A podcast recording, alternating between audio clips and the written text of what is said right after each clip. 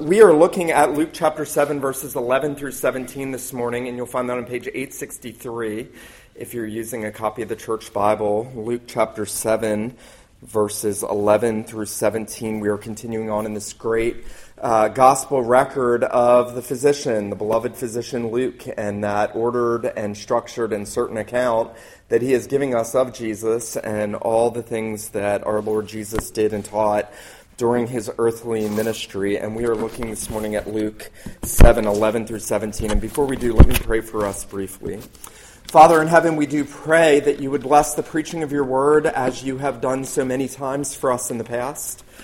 Our lives are so short, and your word is from everlasting to everlasting. All flesh is as grass, the grass withers, the flower fades, but your word endures forever. And so we pray, our God, that you would send out your word with great power, with redeeming and sanctifying grace. We ask, our God, that you would send your Holy Spirit to change us and to work in us, to show us our need for Christ and to conform us to the image of Christ, and to establish us steadfast in the faith. We do pray these things in Jesus' name. Amen. Luke 7, beginning in verse 11, Luke now says, Soon afterward, he, that is Jesus, went to a town called Nain, and his disciples and a great crowd went with him. As he drew near to the gate of the town, behold, a man who had died was being carried out, the only son of his mother. And she was a widow, and a considerable crowd from the town was with her. And when the Lord saw her, he had compassion on her, and said to her, Do not weep. Then he came up and touched the buyer. And the bearer stood still, and he said, Young man, I say to you, arise. And the dead man sat up and began to speak, and Jesus gave him to his mother. Fear seized them all, and they glorified God, saying, A great prophet has risen among us, and God has visited his people. And this report about him spread through the whole of Judea and all the surrounding country. The grass withers the flower fades, but the word of God endures forever. Well, Nicholas Wolterstorff, the great Christian philosopher, uh, wrote a small book called A Lament for My Son uh, almost 35 years ago now. Wolterstorff lost his son Eric, who was 25 at the time, who was climbing mountains and who died in the mountains.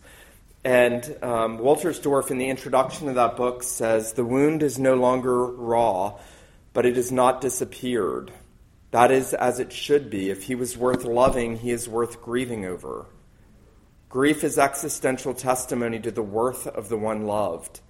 That worth abides. So I own my grief. I do not try to put it behind me, to get over it, to forget it. I do not try to disown it. If someone asks, Who are you? Tell me about yourself, I say, Not immediately, but shortly, I am one who lost a son. That loss determines my identity, not all my identity, but much of it. It belongs within my story. As Wolterstorff goes on to talk about the agony of losing a child, and if you've lost a loved one, you know what that pain is. I'll never forget listening to my dad wailing as we drove to the hospital and they told him that my mom had died. That that pain of knowing that that person is never coming back, that you're never going to have fellowship with that one you love so much ever again. There's nothing like it. If you haven't lost a loved one, you don't know that pain. Um, here, Luke tells us about a woman that knew that pain to the nth degree. Here's a woman who had lost both her husband and her only son. Here's a woman who knew more loss than most of us will know in life. Uh, here's a woman who had no reason for hope. Here is a woman who was, humanly speaking, uh, bereft and stripped of everything that would bring her joy and comfort in life. Um, and here's a woman that meets Jesus and sees the marvelous compassion and mercy and kindness of Jesus in the midst of the grief and the hardship and the trials and the difficulties of life. Here's a woman who sees more of the heart of Jesus.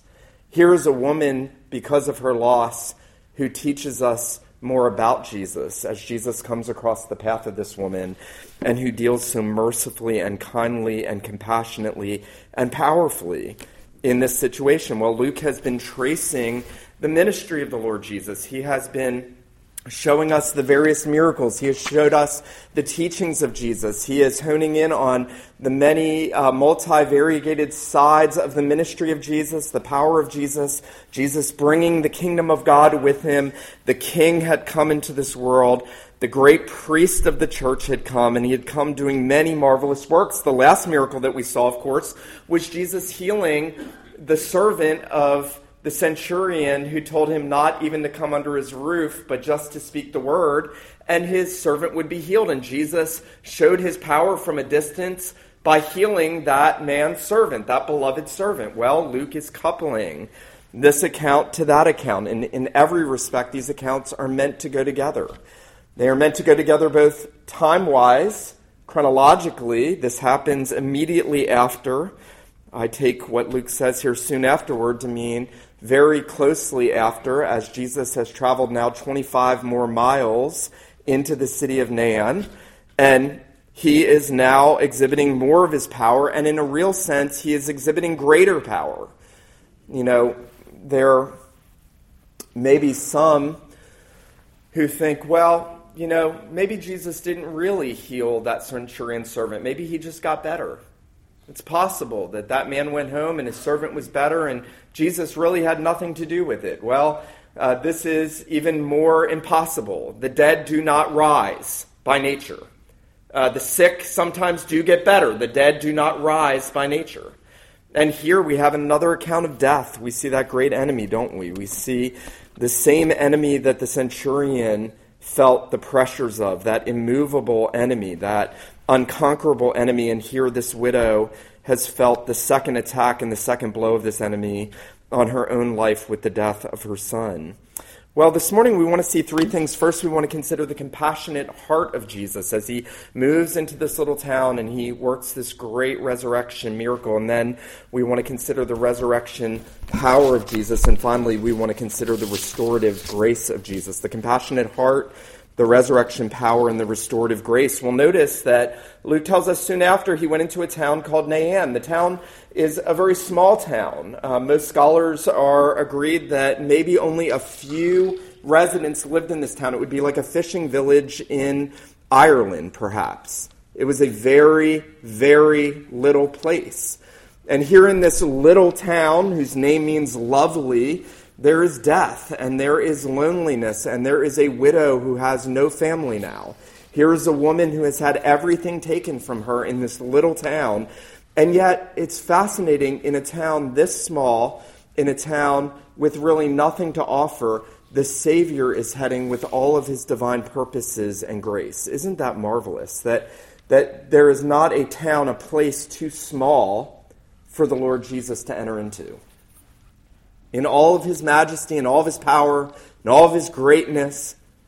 You know, that's a mistake I think we make in America. We think uh, bigger is better, and so wherever there are more people gathered together in the name of God, God must be doing something great. Wrong. Here, Jesus goes to a very small place. And he does one of the greatest miracles in one of the most insignificant and unnoticeable places um, for a woman who has nothing. Um, uh, Phil Ryken, talking about this woman's loss, says it was just about the saddest funeral anyone could ever imagine. This woman was a widow. She had been down this road before to bury her beloved husband. Now she was grieving again, a loss that must have seemed too great to bear. The dead man in the casket was her only son, and now she had no one left to protect her or provide for her. Of course, she knew that people were behind her, a large crowd of sympathizers, but in a very real sense, she was alone in the world. This was the death of a mother's only son, and when she buried him, she would bury a piece of her own heart. You know, Luke doesn't want you to miss the enormity of this. This woman was just stripped of everything. No, um, we have a tendency to compare ourselves with others and to say, my situation is worse than all those people. Well, this woman's situation is worse than yours. It was worse than your situation. She had lost everything. Um, you are meant to feel that. Uh, she has no one in this society to care for her. That was the normal societal structure. this woman would be cared for now by her son because her husband had passed away. She had no provision, there's no welfare, there's no WIC. There's no provision for this woman in this small little town. She can't imagine that her neighbors are going to come together and provide for her the rest of her life. She is alone. She has been stripped of everything. She is weighed down with grief. And she is mourning deeply now for the second time as she goes to bury her son. She is, and it's very interesting, she is a nameless woman. Now, we'll talk about the significance of that more in a minute. But we don't know this woman's name, nor do we know the name of her son, which is unusual because every other time Jesus either heals someone or raises someone, we know either the name of the one that is requesting that healing or the name of the individual who is healed or raised. There is this ambiguity cast over the whole account in Luke 7 11 through 17, and yet Luke is drawing our attention to the circumstances this is, in a very real sense, this woman is a picture of anyone. This nameless woman is a picture of you or me in, in any of the losses that we might suffer in life. That's why she's nameless. We are to be able to put ourselves in there when we lose a loved one and say, I am, just like Nicholas Wolterstorff could say, if you want to know something about my identity, not all my identity, I am one who lost a son. This woman stands as a picture for anyone who has suffered loss in life, who's known the awful weight of losing a loved one, having death come to somebody and strip them away from them so that they can't talk to them anymore. They can't pick up the phone and call them. I mean, that was the hardest thing for me when my when my mother died. I just wanted to pick up the phone and call her, and I couldn't. And I still can't. And I'll never be able to in this life. And this woman, this woman felt that loneliness and bitterness of death. She felt the great enemy attacking her again. And in the face of that, we have Jesus coming in in all of his messianic glory and coming with great compassion. Notice what Luke tells us. Jesus is moving with a crowd. The woman is coming with a crowd. You have these two crowds coming together. And as Jesus is coming with his disciples, and as this woman is coming with the procession around the interment as they are going forward to this burial, notice verse 13. Luke says, When the Lord saw her, he had compassion on her, and he said to her, Do not weep. Now, it's very interesting. The, the most prevalent attribute that Scripture tells us about Jesus is that of compassion. I don't know if you know that. I'm not talking about the sort of sentimental view of Jesus that America has for a false Jesus. I'm talking about the Jesus of Scripture is a Jesus of compassion. Um, here, here is one that at times is said to be moved with compassion. Here, Luke tells us that he has compassion on her. He sees her. She's not said anything to him. She's not called on him. She's not asked him for anything. She's not thinking about receiving her son back. She's not thinking about Jesus doing anything for her. That's going to become supremely important as we consider this together. She is not doing anything toward the Lord Jesus, he is exercising compassion toward her. He sees her and he has compassion on her. And he says to her, Do not weep. Now, if Jesus were not about to do what he was about to do, saying to her, Do not weep, would be heartless. That would be cruel. Um, that's what you do when you lose a loved one, is you cry, you weep. When Stephen, the first martyr, dies in Acts chapter 8, it says that they came and they took him, the other disciples, and they lamented greatly for him. They, they mourned over the loss of this beloved brother. They lo- mourned over the loss of a loved one. You know, I've always sort of been bothered when Christians, and I know well meaning Christians and mature Christians say this, and they say, I want my funeral to be a party. There's something not right about that. I understand the sentiment. But in the Bible, the natural response to death is mourning. The natural response. Now, we don't mourn like those who have no hope. But we understand that death is a great enemy, and we understand that death is an immovable foe, as it were. And here Jesus comes, and he sees all of the misery, and he sees the fallenness. Imagine this. This is the God who made the world. Think about this. This is God. Jesus is God. He made the world. He made this woman. He made her son. He made everything in the world, and then he entered into the world. He took to himself a human nature. The Apostle Paul says that he humbled himself and he, he took to himself the form of a bondservant and the likeness of sinful flesh, yet without sin.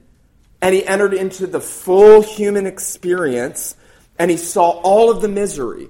Jesus Christ God over all saw what sin brought into the world. He faced it. He saw everything. When, when you say, and, and be very careful not to say no one understands what I'm going through, um, that's an extremely selfish thing to say. There are plenty who understand what we go through. Jesus saw it, and his heart was moved with compassion.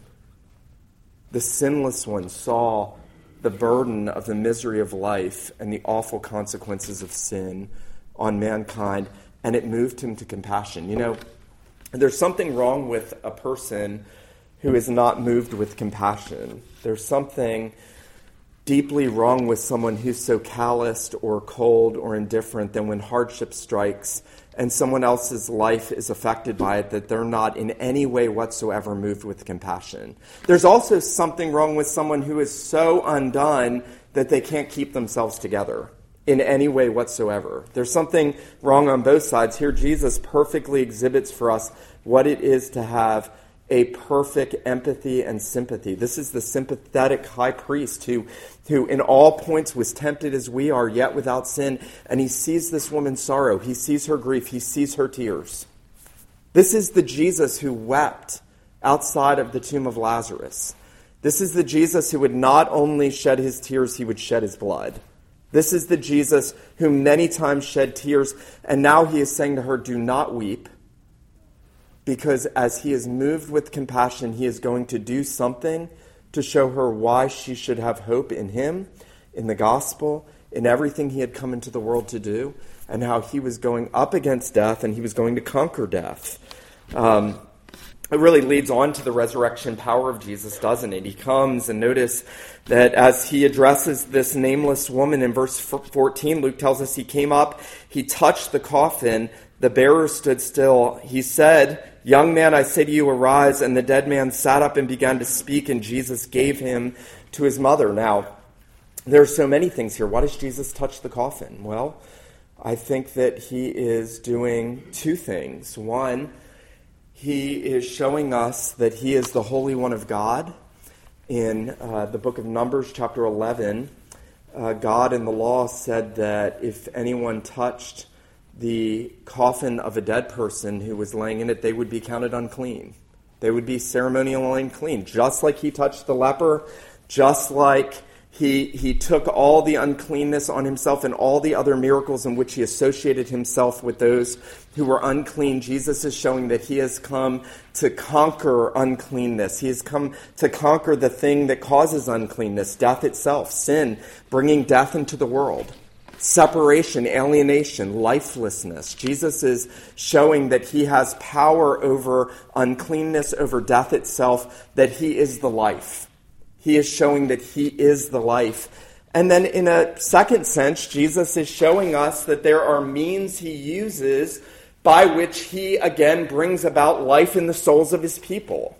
You know, this stands as a spiritual analogy. Everything about this, if you've never lost a loved one, if you if you um, never do lose a loved one, maybe you'll be the first one of your loved ones to die. And you'll never experience the burden of losing a loved one. You live in a world in which men and women all around you are dead in sins and trespasses, and you by nature are dead in sins and trespasses. Um, don't miss that.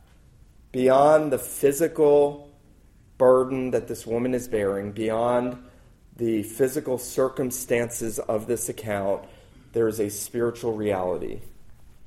And that reality is that Adam brought death into this world and all men have died spiritually and need to be raised spiritually by Jesus. And Jesus uses means. He uses gospel ministry. He uses the proclamation of the gospel. He uses the sending out of his people to bear witness. In a very real sense, it's, it's like him touching the coffin. And yet, it's not until he speaks a word to the dead man and calls that man back from death to life that this man comes back to life. Jesus, in a sense, calls to the very spirit of this man that had departed from his body and resuscitates this man and restores to him his life. Um, you know, it's very interesting. Jesus, we're told, raises three people from the dead in the Gospels, and then many rise at his own resurrection. And each time, there is an increase of power. I don't know if you've ever noticed this. The first resurrection that Jesus does is that of Jairus' daughter. And she had just died. Remember, she was sick. He was on his way. He gets stopped. By the time he gets there, they say, Don't trouble the teacher. She's dead. And then the second account is this account. This man had obviously, this young man had died, and um, had died long enough for them to get together the funeral procession and the casket and the interment prepared, and they are going to bury him. He has not been dead for long. And then the third account is that of Lazarus, who had been dead for four days. Remember, Jesus delays going. And I think the reason why you have this differential in the time periods in which these individuals had died and Jesus goes to raise them is to show that his power is not limited by death, no matter how long someone has been dead. Um, nothing limits the resurrection power of Jesus. He touches the coffin of the dead man, and Phil Ryken, I love this. He says an unstoppable force was meeting a seemingly immovable object. I want you to think about this. An unstoppable force was meeting a seemingly immovable object. Here is Jesus, here is death, and the two things are meeting together. Um, Charles Spurgeon said this. I thought this was a particularly profound meditation. He said, Let death come into contact with him who is our life, and it is compelled to relax its hold. Let death come into contact with him who is our life, and it is compelled to relax its hold. That's a great thought. You know, I thought about this as I prepared this kind of a morbid sermon. Um, you know, you could go to a lot of churches in America today and never hear about death, and you know what? It'll it'll do you no good. Do you absolutely no good. You may get a motivational talk about how to have a better family, more happiness, to be a more productive person, to be more secure, financially stable, whatever. But the reality is, you are going to die. Everybody you know is going to die. I am going to die, and you better own up to that fact. And you better realize that there is only one who can conquer death. There is no escaping it. It is going to come. For some of you, it will come sooner than for others. Um, I've really been struck lately with the fact that you know, the only thing that keeps us alive is the breath God gives us, and He's appointed your days. You don't know. It could be right now you could drop dead. That's it. We go through our days just thinking we're going to live forever. And we're not. This young man didn't. This woman, this widow died. Everyone in the gospel records dies. Um, you know, the story of the Bible is how God conquers death. That's, that's the thing. That's it. That's, that's what we proclaim the gospel only works against the background of the death that's been brought into this world because of sin. Um, Nancy Guthrie reminded me when we went to bury my mother, she said, When you stand by her grave, remember you need to say, This is the place where I ask myself, Do I believe that the gospel really works? Another friend of mine said to me, When you stand there, you are standing on resurrection ground because she was in Christ. You're standing on resurrection ground. Um, this is everything. You know, you could have the life you always wanted to live. Every website, every show, everybody's telling you, have the life you always want to live. I, I, think I read that like on a bathroom wall recently in one of these hipster coffee shops. Like, just live the life you want to live and then you'll be happy. And then you're going to die. And then judgment. And then you got to give an account for everything done in the body, and it's irremediable. And you can't bring anything to the table. You know, that's one of the beautiful things about this account. Um, this widow doesn't bring anything to the table for Jesus to do this. This is all grace. Jesus goes out of his way to raise this man on his own initiative. Uh, theologians have pointed out it's very interesting. The timing is absolutely perfect. A little longer, and this man would have been in the tomb, buried away. A little bit earlier, and he'd still be alive, and it'd be just like the miracle we read about. The timing is absolutely perfect. Jesus has been traveling 25 miles with his disciples. The crowds are coming with the young man. The two things collide life meets death, and he raises this man from the dead to show ultimately what he does in raising his people spiritually from the dead. Now, if we are ever to attain to the resurrection from the dead, we have to first be raised spiritually by Jesus, and we bring nothing to the table. It's all grace. All of it. 100% grace. This widow doesn't deserve it. It's not because she suffered more than others that she experiences this, though Jesus' compassion is shown large toward her. This woman hasn't been good enough to deserve Jesus coming and raising her son. Jesus has decided, I will do this to show ultimately what I have come into the world to do, and I will show you that it's entirely by grace. Now, that's the hardest thing in the world to come to. Because that means everything in you has to be stripped away, everything you trust in has to be taken out of your hands so that you're not trusting in anything. Not your intellect, not your convictions, not your upbringing, not how long you've been in the church, not what you know, nothing. Nothing. Nothing commends us to God. Nothing. This woman has nothing. And yet she receives everything because Jesus comes and raises her son. Now, there are those that like to say, well, this is just this is just one of those, you know, metaphorical stories that the gospel writers include. These people, by the way, will not attain to the resurrection of the just because they're unbelievers. So if somebody tells you this, no, they are not going to heaven. They are not. So um, that they'll say, well, this didn't really happen. Jesus didn't really raise the dead. Look at verse 22. I've always thought this was interesting. Same chapter. John the Baptist is doubting. He's in prison. He doesn't know if Jesus is the one because he knew that Jesus, the Messiah, was going to bring both judgment and salvation, and Jesus doesn't seem to be bringing judgment. He's only bringing blessing and life and restoration and healing and, and resurrection. And notice Jesus points back to Isaiah 35, and in verse 22, he sends uh, John the Baptist disciples back to him in prison. He says, Go tell John what you have seen and heard. The blind receive their sight, the lame walk, lepers are cleansed, the deaf hear, the dead are raised up. What is Jesus doing? He's saying these are messianic signs. What he does with the widow's son, he's saying, This is a sign that points to who I am. Now, you may say, well, didn't other people in the Bible raise the dead? Yes. Remember, Elijah raises the widow's son. There's a parallel between the accounts. In, in 1 Kings 17, he, he's staying with that widow who had the oil, and he does that miraculous uh, work of multiplying the oil for her so that she and her son, uh, her sons don't die. And then right after that, one of her sons dies. And remember, Elijah goes in and he stretches out across the boy and cries out to the Lord and he says, Oh Lord, have mercy on this woman, hear my prayer, raise her son, and God does.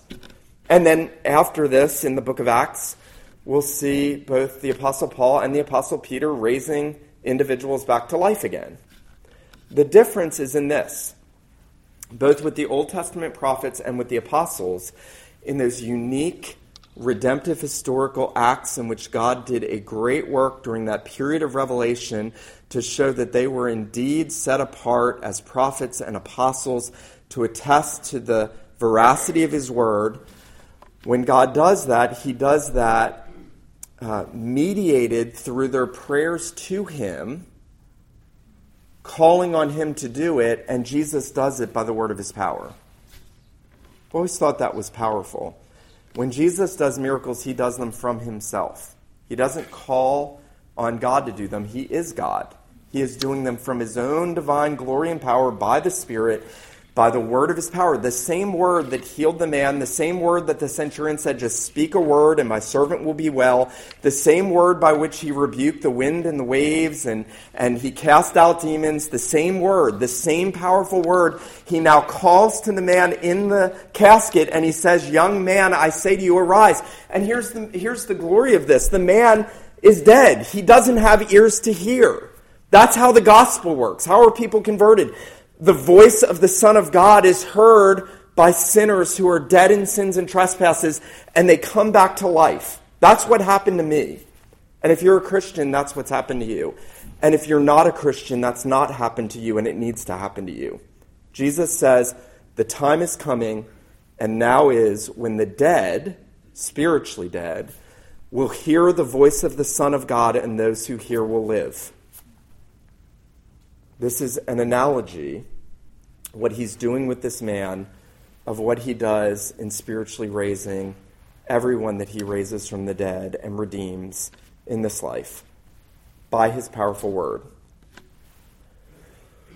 I'll never forget, I was working at a restaurant as a brand new Christian, and I was the only Christian there, and the employees would always make fun of me, give me a hard time, which I probably deserved from my past, let alone everything after I was converted. But um, I'll never forget this one fellow coworker um, saying to me, and I had been witnessing, trying to witness to him. He said, "Yeah, you're just a sheep."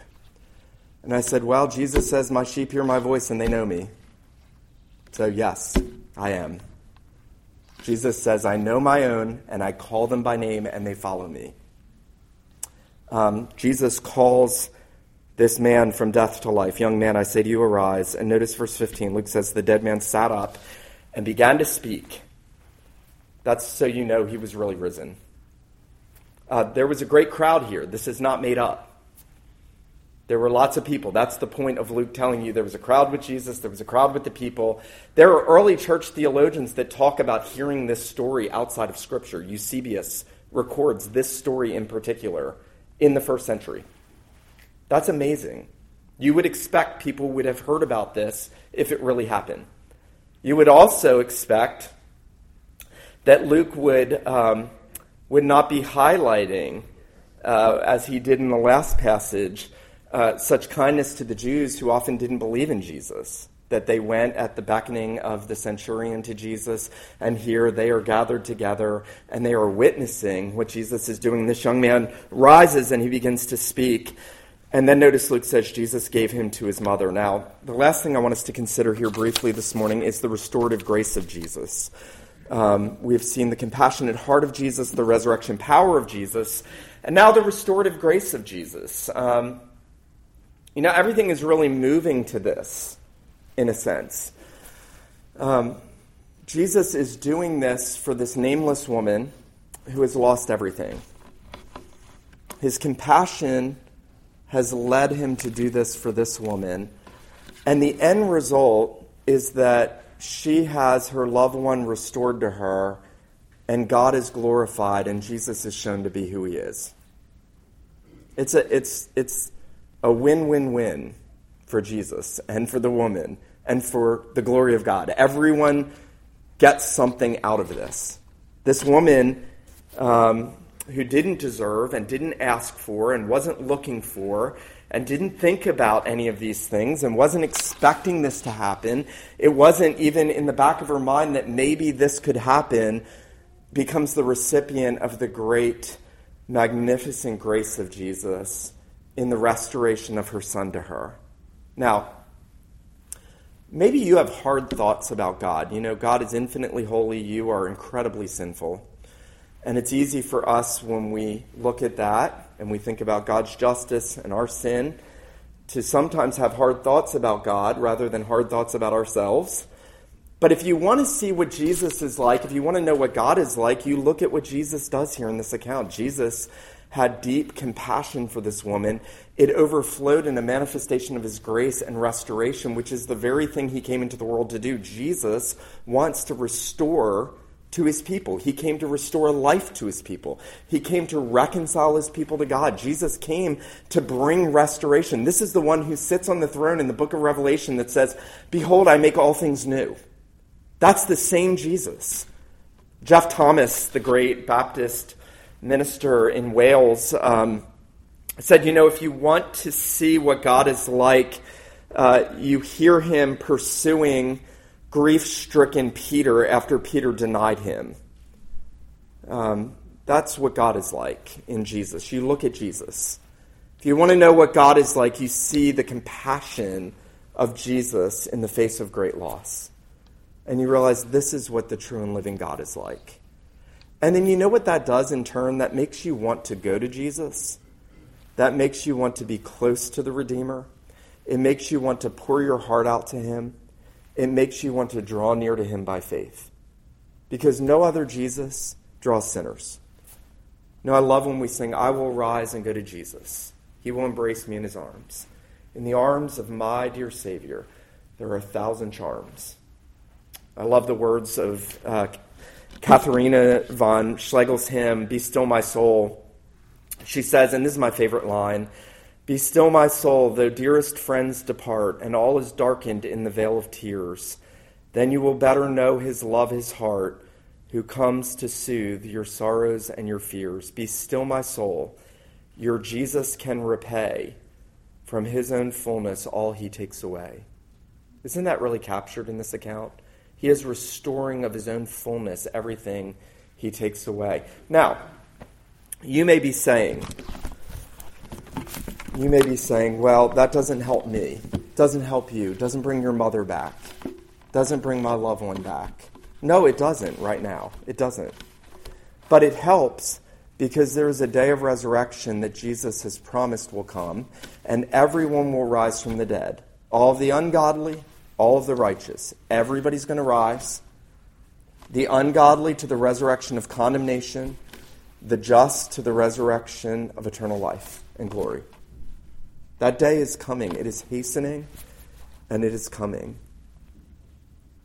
And you don't know when it's coming. It could be today. And I don't know when it's coming. But the Bible holds it out to us. And then it holds out the Jesus that makes the difference between those who are raised to condemnation and judgment and those who are raised to life.